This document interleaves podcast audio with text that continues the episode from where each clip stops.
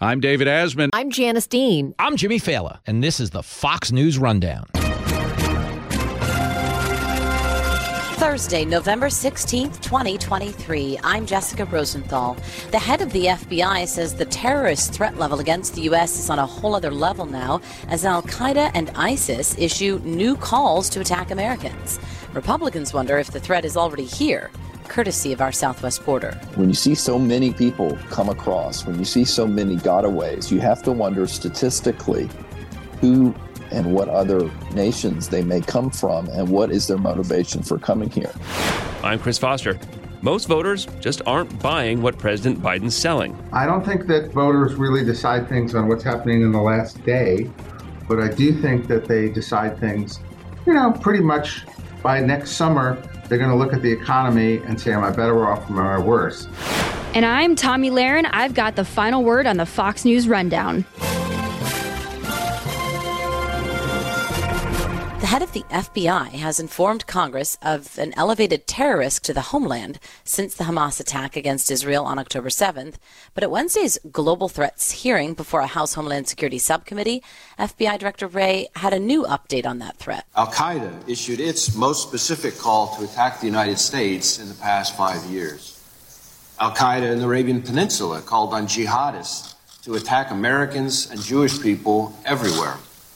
ISIS urged its followers to target Jewish communities in the United States and Europe. He said the worry is lone actors being inspired by such groups, but added We cannot and do not discount the possibility that Hamas or another foreign terrorist organization may exploit the current conflict to conduct attacks here Republicans were quick to link the terrorist threat to our border. The subcommittee chair, Congressman Mark Green, pointed out that since the president took office, there have been more than 6.5 million southwest border encounters and over 1.7 million known gotaways. In the last fiscal year alone, CBP had encounters with 169 names that match those on the terrorist watch list, people caught between ports of entry, as well as thousands of special interest aliens, people caught from countries that have experienced terrorist activity. How many other individuals posing a national security threat have been among the 1.8 million known gotaways. No one knows. And that is terrifying. It's what's led to comments like the one South Carolina Senator Tim Scott made at the November 8th NBC debate. I believe that we have sleeper terrorist cells in America. Thousands of people have come from Yemen, Iran, Syria, and Iraq. If we are going to deal with the national security emergency at our border, Senator we have Scott. to do it now. The FBI director said while they weren't tracking an active plot, the ongoing war in the Middle East has raised the threat of an attack against Americans in the United States to a a whole other level. So, if we've learned anything from the last 20 plus years about international terrorism, is that we should take it very, very seriously. Michael Allen is a former National Security Council advisor to President George W. Bush and is now managing director of Beacon Global Strategies. It reminds me in the summer of 2001, Al Qaeda was making a variety of threats. They weren't specific enough to give us sort of tactical warning of what they were going to do to the World Trade Center and the Pentagon, but it was enough to turn our warning lights on and try to get ready for something. That's what we're hearing now. We need to be able to secure the homeland. We need to make sure our intelligence services are collecting what they need to collect so that the FBI, the CIA, the Homeland Security Department can have sufficient warning so they can protect the American people. Um, Director Wray said he cannot discount the possibility that Hamas or another foreign terrorist organization may exploit the current conflict to conduct attacks here on our own soil. He said that a couple weeks ago as well. It kind of makes it sound, correct me if I'm wrong, like we simply don't know. We don't know who's here. We can't rule it out. How do you read that? Yeah, he definitely can't and should not be ruling out the international reach of any terrorist organization in this climate. I have my own doubts about whether Hamas has the reach, but certainly I know Iran does. Iran runs a lot of different proxy forces of terrorists, and so they try to extend their reach to the United States. There are vulnerabilities to get into a country like ours. And so we need to be ready for it. We need to be collecting intelligence overseas so that we would have some sort of indication of what might be coming to get us. The other thing I'd be worried about is people who have been self radicalized. Maybe they're watching too much footage yeah. online. Maybe they are looking at Hamas propaganda and take action against Americans because of what they feel like they've seen. That's something we've got to watch after and we need to be ready. It sounds like Wray was saying it's both, right? It's lone actors inspired and this idea of a, of a group, of a terrorist organization. I guess both are terrifying, right? On the one hand, you think of a coordinated attack, an organization, you think of obviously 9 11. And then years later, you think of a lone actor, you might think of San Bernardino and the shooting at the workplace. It, it seems so wide ranging that, you know, if you're just an average citizen, you kind of just have to go about your life. You definitely have to go apart your, uh, about your life. I remember when I was in the White House and President Bush on occasion would raise the threat level higher. And it was sort of alarming, but he always needed to be able to tell the American people this is a signal for people if you see something to say something, but otherwise you need to live your life normally. We're trying to activate the attention of local police, federal authorities, and of course, state police across the country in addition to the work that the FBI does. So these are ways for all of us to be wary, but not to otherwise affect what we do day to day. You were in government when the Department of Homeland Security was created.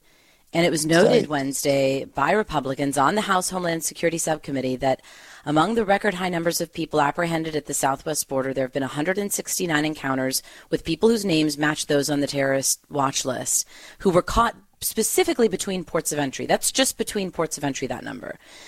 On top of that, it's more than a million and a half gotaways that um, have been noted since President Biden took office. How significant is that? Yeah, it's very concerning. It is one of the reasons President Bush wanted to create the Department of Homeland Security is he wanted more of a coordinated focus on in between points of entry border security. What we've seen yeah. since President Biden has been in office is just a complete relaxation, not only of deportation, but of the work of the Border Patrol agents. They don't have enough people, they don't have enough immigration judges backing them, and we need reform of certain laws that are being abused. When you see so many people come across, when you see so many gotaways, you have to wonder statistically who and what other nations they may come from and what is their motivation for coming here. I think that's why the FBI director has to say, listen, we're watching a lot. We have a lot of cases open, but we don't know what we don't know. And so everyone needs to be vigilant. And I can't promise the Congress that I know everything that's going on in this wide and vast country. Yeah, before he dropped out of the 2024 race, um, Senator Tim Scott said at the last debate, you know, he thinks there are terrorist cells already here, given the border situation. And I, I want your thoughts on this exchange with the Homeland Security Subcommittee Chair Mark Green and FBI Director Wray. Green says, you know, known gotaway numbers alone at the border are over half a million since the president took office. And here's part of that exchange. Can the FBI guarantee the American people? That known or suspected terrorists, including any from Hamas or other terror groups, are not amongst those gotaways? Well, certainly the, the group of people that you're talking about are a source of, of great concern for us. That's why we're aggressively using all 56 of our joint terrorism task forces. There, but there's really no way for you to guarantee that Hamas isn't in those. And Wray said, you know, that that's their exact concern. And then Green asked if the number of people coming in were lower, would that mean we are safer? And here's Wray's reply Greater fidelity about who's coming in this country and how they're getting in uh, is essential to yeah. making sure we protect Americans from, from all sorts of threats, including a potential terrorist attack. Yeah, I do too. So he sort of he sort of answers, right? But but what did you hear in that exchange? Well, I heard what's obvious, which is that if we have a smaller pool of people coming into the country, we'll have a better idea of who is trying to come normally is so to speak or into a port of entry and we scan that against databases for any pings that they may have known terrorist associations, but also there would necessarily be fewer people who got away. And I can't promise you, nor could the, any FBI director ever say categorically that no one got in from a foreign terrorist organization, but it would be a lot less likely if we had fewer people coming across in the yeah. first place. There's so many tens of thousands coming through. That is what's causing people to freak out. And that's why these members of Congress are correctly raising these issues with the FBI director and why we all need to be vigilant. And I got to ask you this because I feel like earlier on in our interview, you were kind of referencing this without saying it, but FBI really wants reauthorization of Section 702 of the Foreign Intelligence Surveillance Act that allows spying on non Americans overseas. There have been concerns, though, bipartisan concerns really, that too often U.S. citizens get caught up in that surveillance. It sounds like this is going to get approved. They're going to have that reauthorization, but it, it seemed tense throughout the year at several of these hearings. I'm worried it has been too tense. We absolutely need these surveillance authorities. They are critical. Our intelligence community is flying blind without them. I understand why people get nervous, but the FBI is not targeting Americans without a warrant. They may be, however, targeting terrorists overseas who call into the United States, and then that's a discovery moment. Um, I have one more for you, if I may. I, Reuters is reporting that per anonymous Iranian and Hamas officials, that the Ayatollah of Iran told Hamas leadership, "You gave us no warning of October 7th. We will not enter the war on your behalf." I don't know what to make of that. Is that their way of leaking this anonymously to say, hey, United States, we don't want a wider war. We just want to keep drone attacking you in Syria and Iraq? Like, what are we to make of this even coming out? I have to say, I went immediately where you did, which okay. is that Iran knows that if they are fingered with any of the planning or direct involvement, that even more people around the globe will have greater skepticism about them as an international rogue state that's a state sponsor of terrorists, and they ought to have more criticism of them and more scrutiny of them. So you're right. I saw this as a way for them to put this out there and have the people that don't want a tough Iran policy be able to say, "Hey, look, the the, the Ayatollah is mad at the at Hamas." I mean, I don't know. It, it color color me skeptical right yeah. there with you. I just have to ask since I have you, I promise I'll let you go. It's just so interesting. You know, you, you listened to Director Wray on Wednesday. He he was saying, you know, we've done so much more on the cyber front and we've arrested so many more people and stopped so many cyber attacks, but that they're just overwhelmed really by the amount of threat. And I just wonder, like, is everybody at NSC and the Pentagon and and everybody in Intel is everybody reeling right now? Is this just a lot? This is a whole lot. We have three major threats going on simultaneously. And by the way, they're all interrelated. I mean, we have a China that is growing. Of course, Russia is trying to gobble up states in Eastern Europe. And now Iran, the head of the snake, as Mohammed bin Salman calls it, is very active, as active as they've been in years with all of their terrorist proxies. I can't go five minutes without looking at my phone to see that the Yemeni terrorists group right. called the Houthi just shot off a missile at Israel. All of this requires intelligence. We can't hit anybody or anything around the world without great intelligence. So, yes, we're just at a historic inflection point in terms of national security risk. Hmm. Michael Allen, former NSC staffer and managing director of Beacon Global Strategies, thank you so much for joining. Thanks for having me.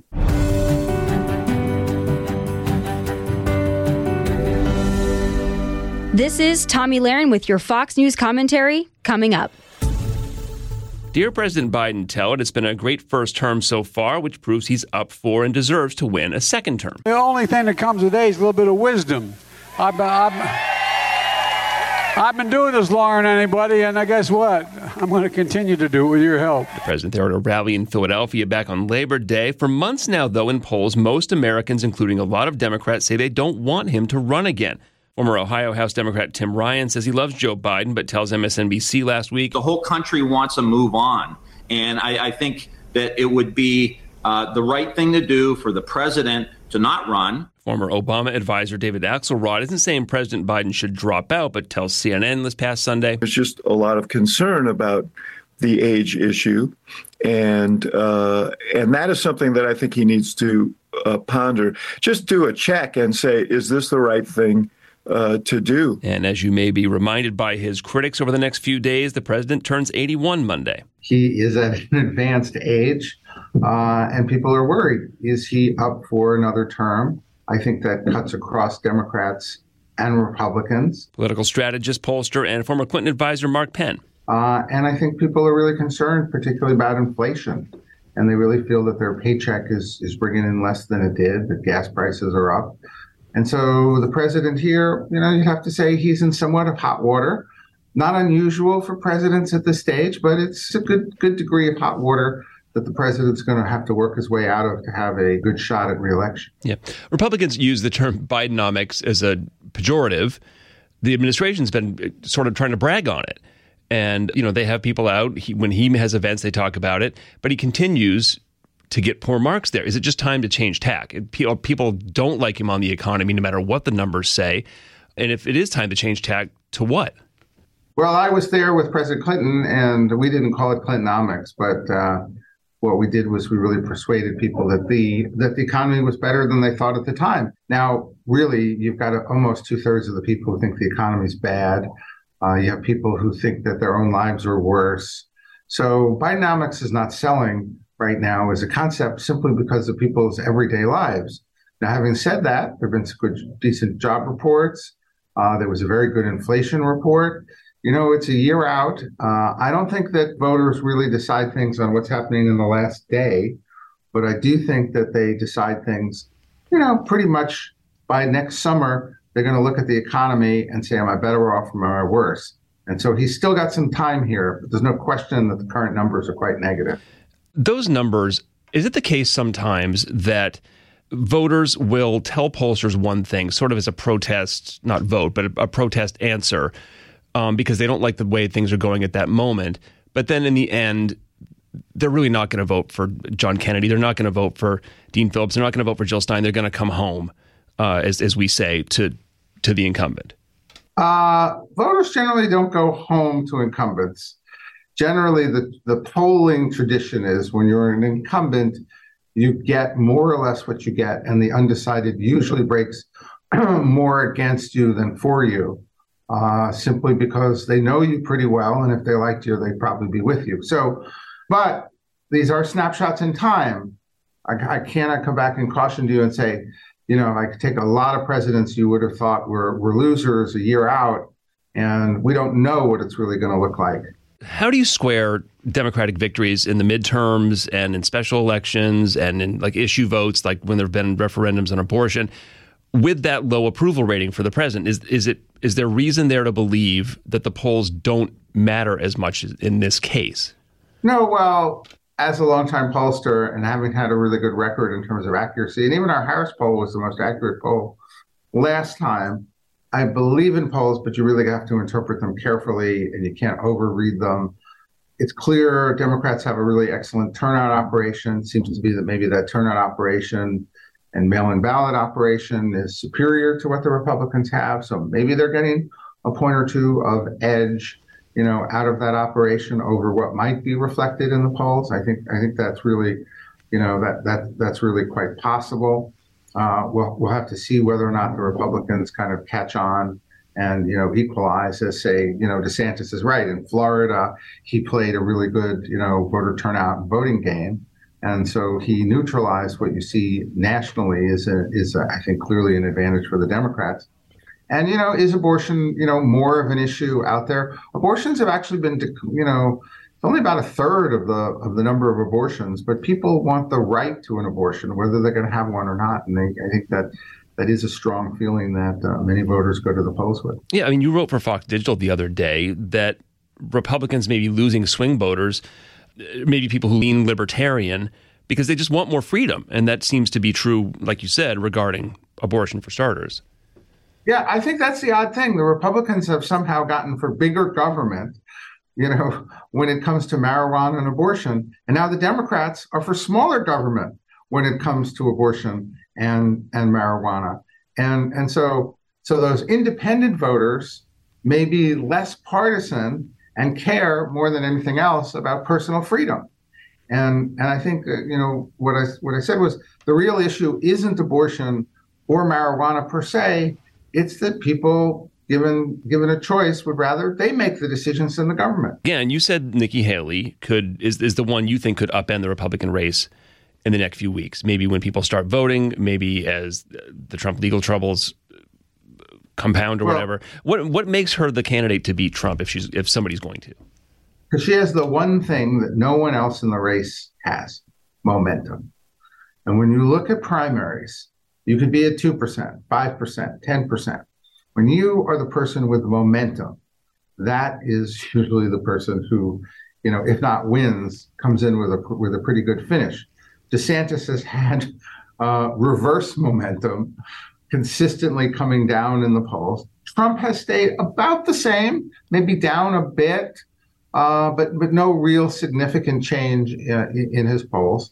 And uh, the rest of the, you know, and you could say uh, Ramaswamy had some momentum and then lost it uh, as people got to know him better. So he had a little bit more 15 minutes of fame rather than real momentum and the rest of the candidates were were not really successful in entering the race at all. Yeah. Do you think DeSantis got in too too early, too loudly? Being a front runner in Democratic and Republican presidential primaries is a hazardous profession. What happened with DeSantis is he was supposed to take, you know, that suburban vote, the anti-Trump vote, you know, the and, and instead he went for the Trump vote, positioned his candidacy almost over Ted, Ted Cruz land. And then he lost the support of all those people who are now rallying behind Nikki Haley. And he had them in the beginning, uh, and he he threw it away with what I think is like one of the like most interesting campaign strategic errors of all time. um, Michelle Obama talked in 2016, kind of famously, about um, during the, the, the Hillary Clinton Trump race, when they go when they go low, we go high.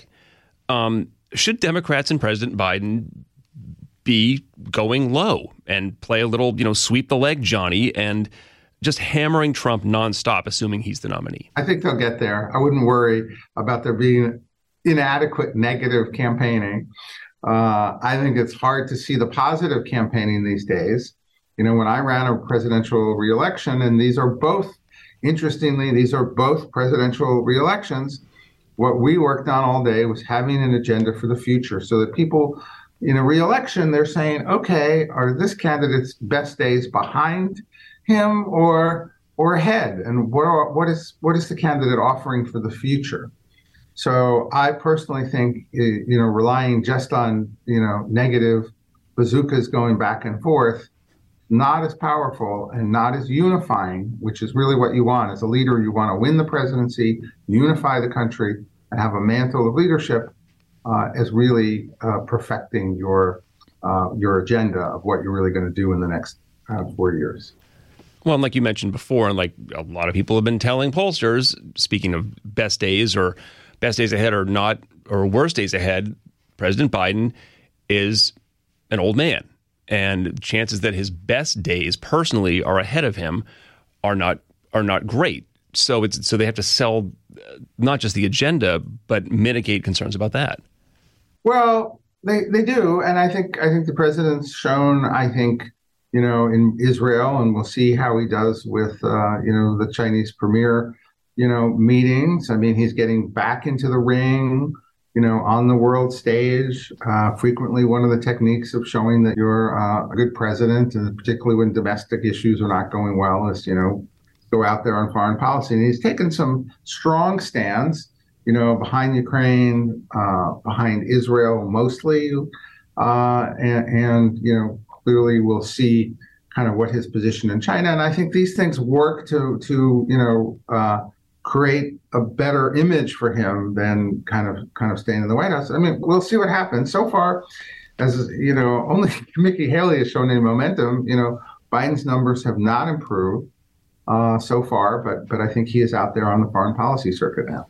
the New Hampshire primary is going to be first in the nation still, uh, ahead of South Carolina, which the Democratic National Committee and President Biden want first, South Carolina. So Biden won't even be on the ballot in New Hampshire. Um, other than a day or two of news and somebody getting to brag, "Hey, I won New Hampshire," um, does it does it really matter? Uh, not in the Democratic side. I think on the on the Democratic side, he is the president. There's no organized, significant opposition. There's been some internal questioning, you know, largely from the Obama camp in the in the in the last you know week or two. Um, but if he wants to be the nominee and he's running, I think Democrats have been pretty well consolidated. The real interesting thing in New Hampshire will be, you know, where does Nikki Haley and DeSantis wind up relative to Trump? Because it's a primary where independent voters can come in and they can make last minute decisions. And it's not really that interesting to vote in an uncontested right. uh, Dean Phillips uh, Democratic primary. There could be a lot of, you know, soft Republicans who uh, who vote in that primary. Mark Penn, former Clinton advisor, the CEO and founder of Stagwell Inc., that's a global marketing and communications group based in D.C. Mark, thanks for coming back on the rundown. Thank you.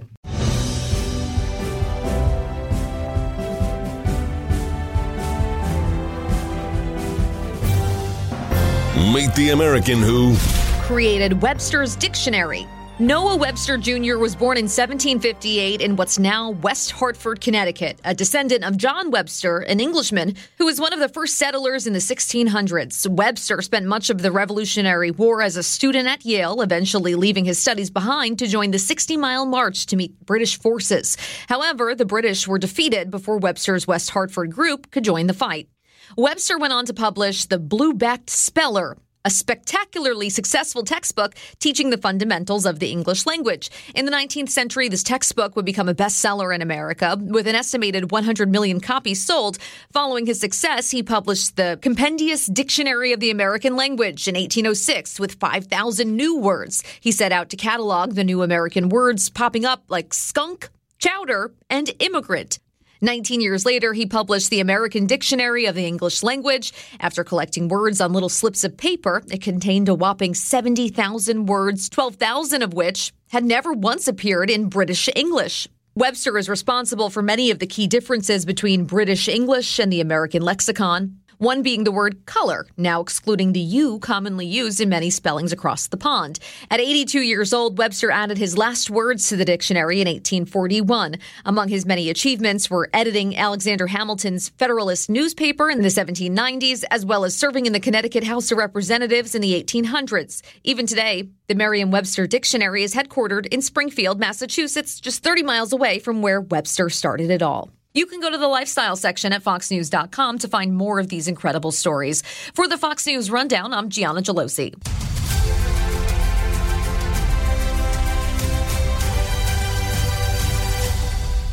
From the Fox News Podcasts Network. Hey there, it's me, Kennedy. Make sure to check out my podcast, Kennedy Saves the World. It is five days a week, every week. Download and listen at foxnewspodcast.com or wherever you listen to your favorite podcast. Subscribe to this podcast at foxnewspodcasts.com. It's time for your Fox News commentary. Tomi Lahren. What's on your mind? Senator Marsha Blackburn is demanding the release of the Jeffrey Epstein flight logs. Blackburn is calling on the Senate Judiciary Committee to issue a subpoena against the estate of the now deceased sex offender Jeffrey Epstein with the goal of obtaining and exposing the passengers that traveled aboard his private jet. The plane named the Lolita Express was allegedly used by Epstein and his partner to fly celebrities and other high profile people around the world into his infamous private island where he kept underage girls. The American people have a right to know the politicians, celebrities, and potential abusers that participated or were complicit in Epstein's child prostitution ring. It's an absolute abomination that these logs have been buried, hidden, and protected for so long. Release the unredacted flight logs and let's get a look at the pedophiles and abusers who ought to finally pay the price. I'm Tomi Lahren, and you can watch my show Tomi Lahren is Fearless at Outkick.com. You've been listening to the Fox News Rundown. And now, stay up to date by subscribing to this podcast at foxnewspodcasts.com. Listen ad-free on Fox News Podcasts Plus on Apple Podcasts. And Prime members can listen to the show ad-free on Amazon Music. And for up-to-the-minute news, go to foxnews.com. From the Fox News Podcasts Network, subscribe and listen to the Trey Gowdy Podcast. Former federal prosecutor and four term U.S. Congressman from South Carolina brings you a one of a kind podcast. Subscribe and listen now by going to foxnewspodcasts.com.